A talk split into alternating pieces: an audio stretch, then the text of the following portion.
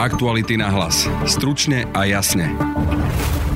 Na Slovensku dýchame toxický vzduch. Podľa Dany Marekovej, ktorá merala kvalitu ovzdušia v Bratislave, je to najväčší envirozabijak. Špinavý vzduch zabije tisícky Slovákov ročne. Posledné číslo bolo 5400 predčasných úmrtí ročne kvôli znečistenému ovzdušiu. Ministerstvo životného prostredia pripúšťa 4000 mŕtvych Slovákov za rok. Štátny tajomník Norbert Kurila tvrdí, že je to aj tým, ako ľudia doma kúria. Sa používa tuhé palivo, veľmi neefektívne, či uhlie, drevo, mokré drevo, alebo niekedy naozaj, čo ľudia chytia do rúk a to spôsobuje veľmi vážne e, zdravotné e, rizika. Počúvate podcast Aktuality na hlas, moje meno je Peter Hanák. Pri mikrofóne mám Danu Marekovú, ktorá tento týždeň vydala správu, ktorá obletela médiá s tým, že dýchame toxický vzduch. Pani Mareková, aké zlé to naozaj je?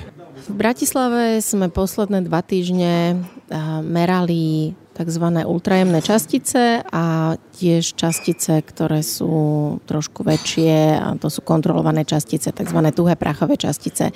Obe e, tieto škodlivé látky e, spôsobujú závažné ochorenia.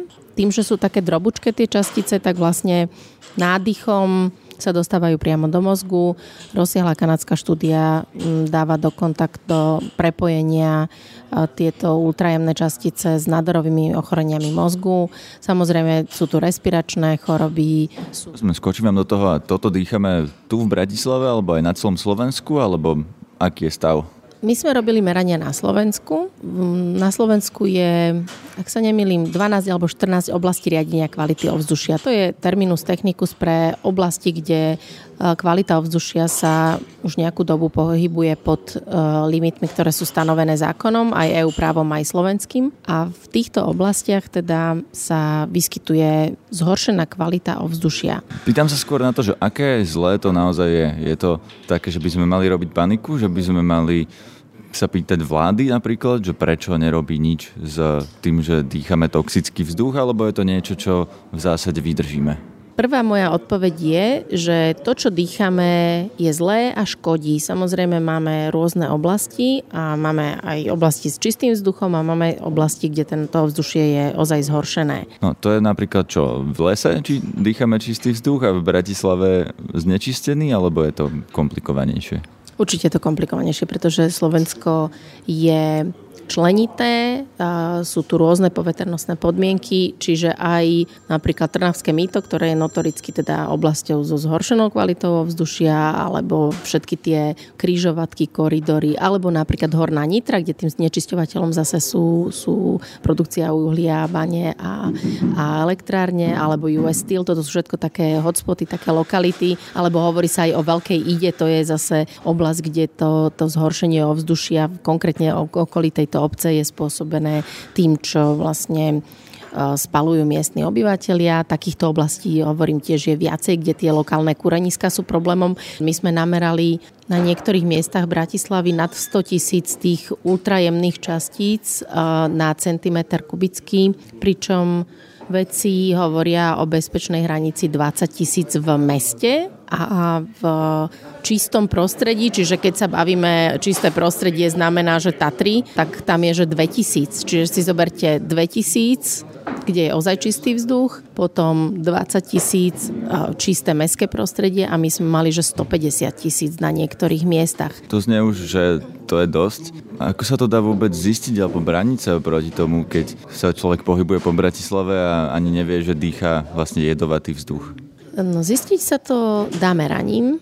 My sme merali vďaka spolupráci s jednou firmou, ktorá nám zapožičala nelacné prístroje a dala nám tú dôveru, že vlastne sme mohli takéto demonstratívne merania zrealizovať v Bratislave. Ale ako obyčajný človek, ktorý chodí po ulici, neviem, že či dýcham jedovatý vzduch alebo nie. Obyčajný človek toto nevie, pretože podľa nás to meranie, informovanie obyvateľov je absolútne nedostatočné. E, na západe sa rozmáha tak, také, že citizen science riešenia, že existujú menšie merače, ktoré si môže aj jednotlivec namontovať, sú aj prenosné, dá sa s nimi bicyklovať, dá sa ich namontovať do okien. Čiže tie riešenia už teraz v 21. storočí sú. Ale aj keby sme mali viac meračov, tak merače ten vzduch nevyčistia. Aj keby som ho mal v okne a nameria mi tú hodnotu 150 tisíc, čo mám robiť? menej jazdiť autom, viac bicyklovať.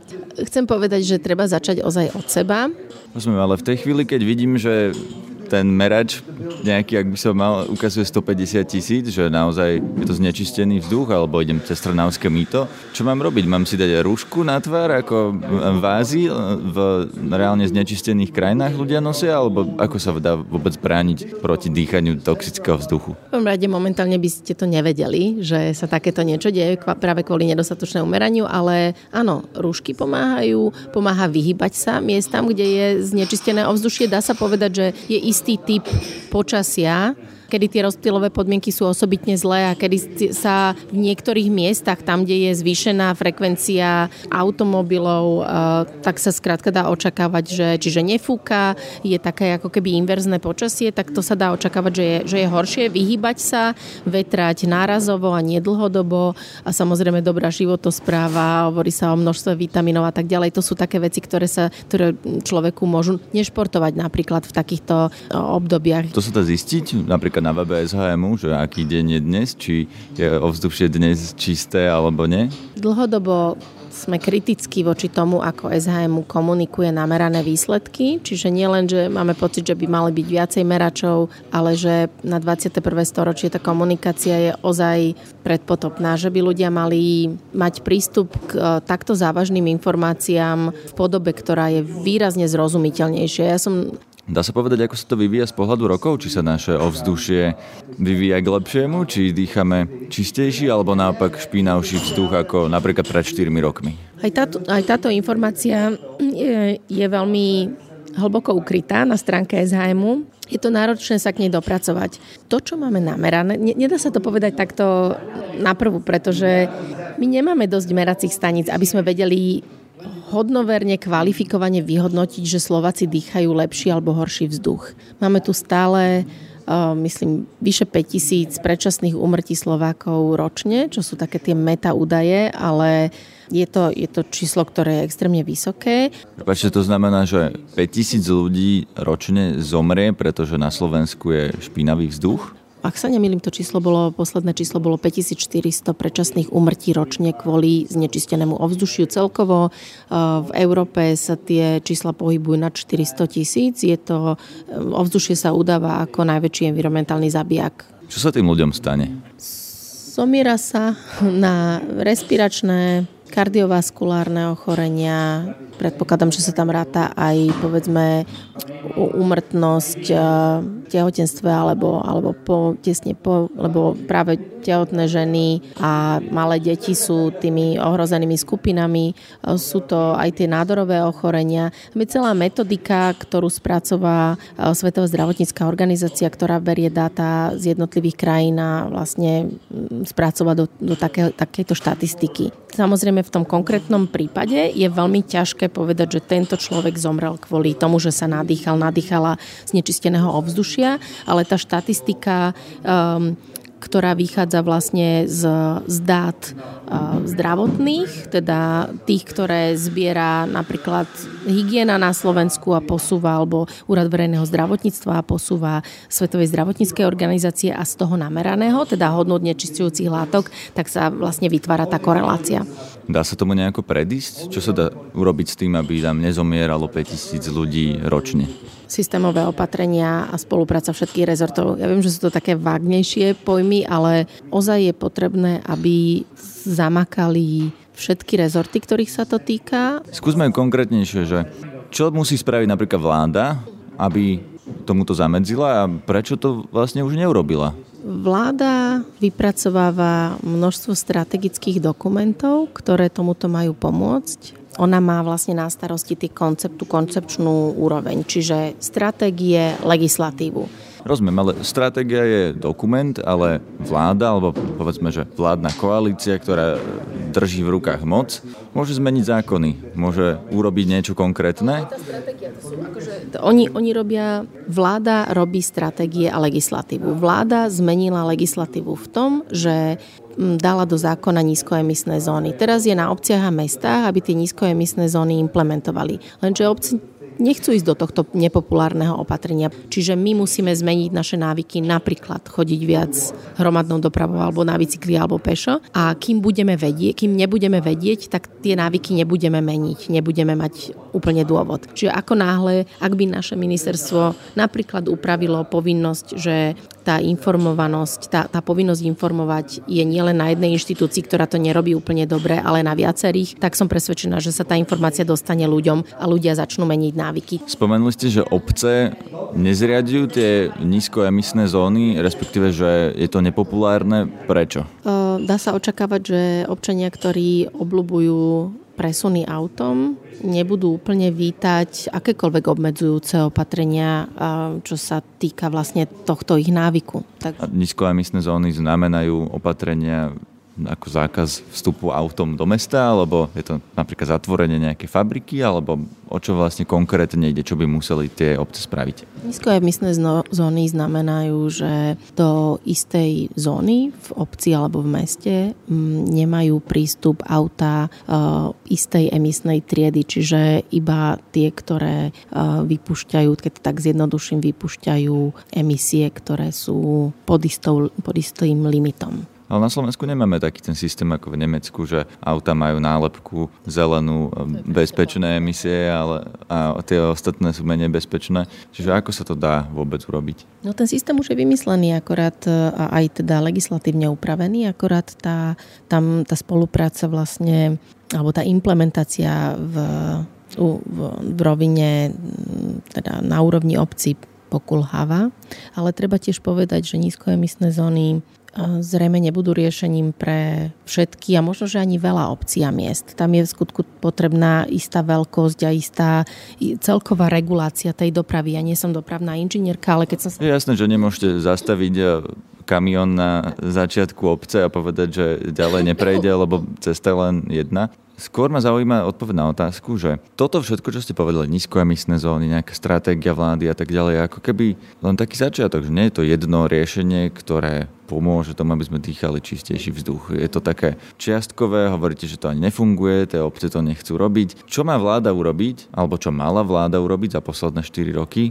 aby nám tu jednoducho nezomieralo 5000 ľudí ročne na to, že dýchame toxický vzduch? Tie čiastkové opatrenia um, sú preto, lebo tie veľké opatrenia sme už urobili. Veľkými opatreniami boli, bola v podstate regulácia alebo väčšinu z nich sme urobili, bola regulácia tých najväčších znečisťovateľov, akými sú napríklad US Steel, Slovna. Stále je tam veľa čo zlepšovať, pretože obyvateľia rovinky by vám povedali, aké, aké problémy tam majú, čo sa týka kvality ovzdušia, ale keď si predstavíte reguláciu veľkých znečisťovateľov, je to výrazne jednoduchšie ako regulácia takéhoto decentralizovaného mm, zdroja znečistenia. Čiže keď máme upravovať dopravu alebo upravovať to, čím ľudia kúria v domácnostiach. Tam je ďaleko väčšia výzva ako pri tých bodových, tzv. bodových znečisťovateľoch, tých jednotlivých e, fabrikách a tak ďalej. Takže ten problém teraz je hlavne doprava a to, čím ľudia kúria? Áno, presne tak. Aktuality na hlas. Stručne a jasne. Pri mikrofóne mám teraz štátneho tajomníka Ministerstva životného prostredia Norberta Kurilu. Vítajte. Dobrý deň, prajem. Pán Kurila, pani Mareková, ktorá merala kvalitu ovzdušia v Bratislave tento týždeň, hovorila, že dýchame vlastne toxický vzduch aj v Bratislave, aj inde na Slovensku, že zomrie až 5000 ľudí ročne predčasne kvôli tomu, že dýchame toxický vzduch. Vy ste vlastne vo vláde zodpovední za túto otázku. Čo ste s tým urobili, aby sa to nestávalo, aby nezomrelo aj na budúci rok ďalších 5000 ľudí? V prvom rade treba povedať, že kvalita ovzdušia sa v ostatných rokoch veľmi výrazne zlepšila. Možno aj tým, že bola buď nižšia informovanosť alebo zlá kvalita dát, nedostatočné údaje.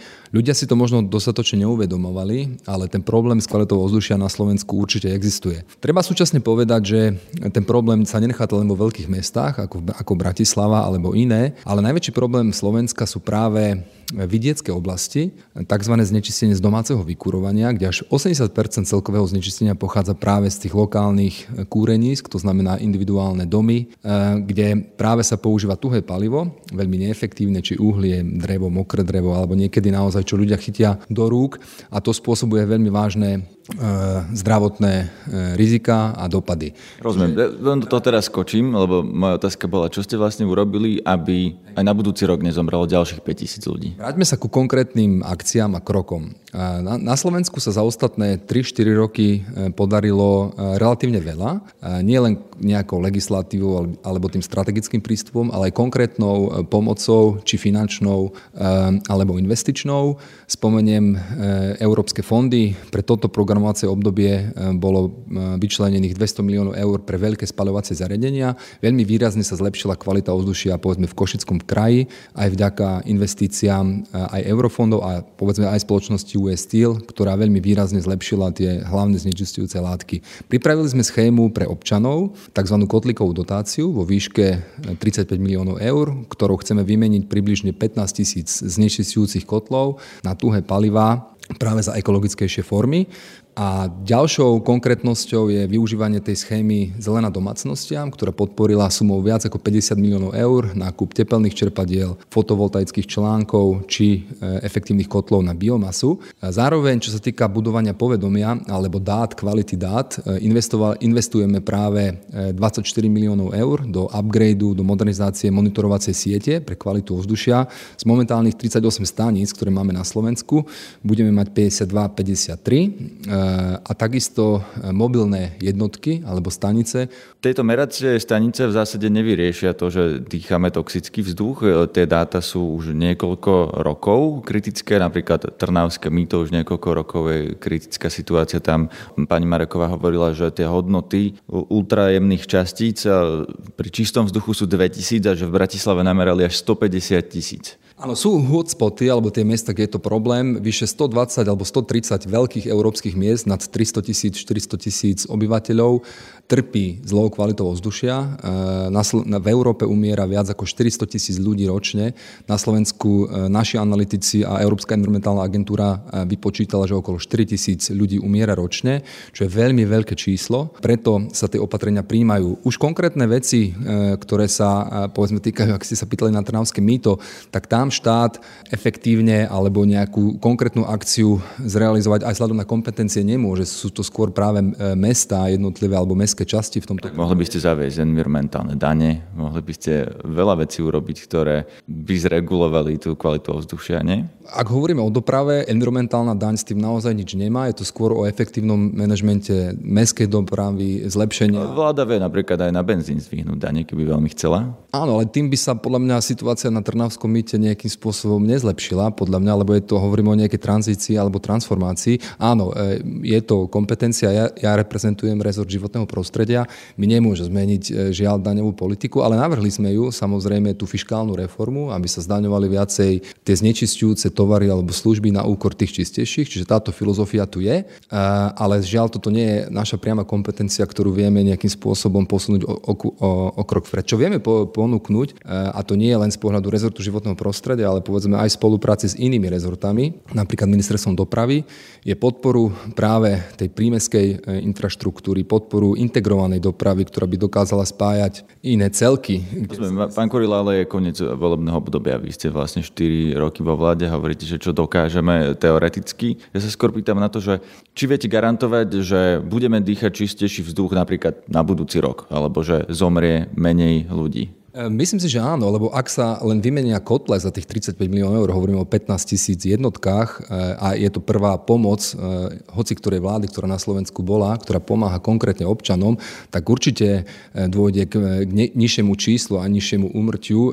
Treba si uvedomiť, že problém kvality ovzdušia sa nedá vyriešiť za týždeň. Je to problém, napríklad Slovensko má problém s plnením limitov, už viac ako 10 rokov sa nachádza aj v tzv. procese infringementu, to znamená nesúladu s z našej legislatívy alebo výsledkov z európskou. To znamená, to nie je... A prečo ste to vlastne za tých 10 rokov nevyriešili? Teda vás konkrétne sa pýtam za posledné 4. Um, my to práve že riešime všetky opatrenia od kotlikovej dotácie cez integrovaný projekt LIFE, cez dotácie do uh, tepelných čerpadiel. Toto sú riešenia, ktoré tomu napomôžu, ale my nemáme uh, v rukách nejaké zázračné náradie, ktorým to vieme zo dňa na deň zlepšiť. Takže verím, že aj týmito opatreniami napríklad zlepšíme tým, že sme sprísnili limity pre stredne a veľké spalovacie zariadenia, budú musieť modernizovať do svojich kotolní, do svojich štruktúr, veľmi výrazne zlepšíme kvalitu ovzdušia, ale súhlasím s vami, že je to naozaj beh na dlhé trate. Ak by sme neboli e, možno tak pasívni v minulosti, teraz by sme mali situáciu lepšiu, ale myslím si, že veľmi proaktívnou a e, zodpovednou politikou v oblasti ochrany, ochrany ovzdušia,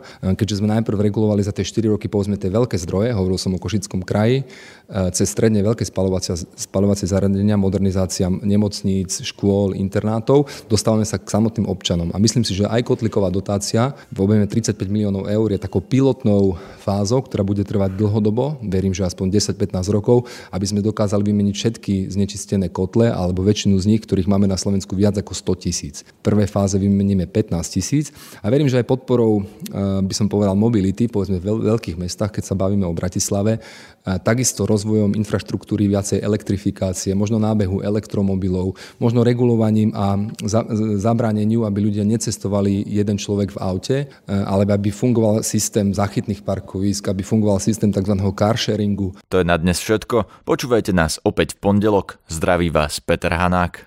Aktuality na hlas. Stručne a jasne.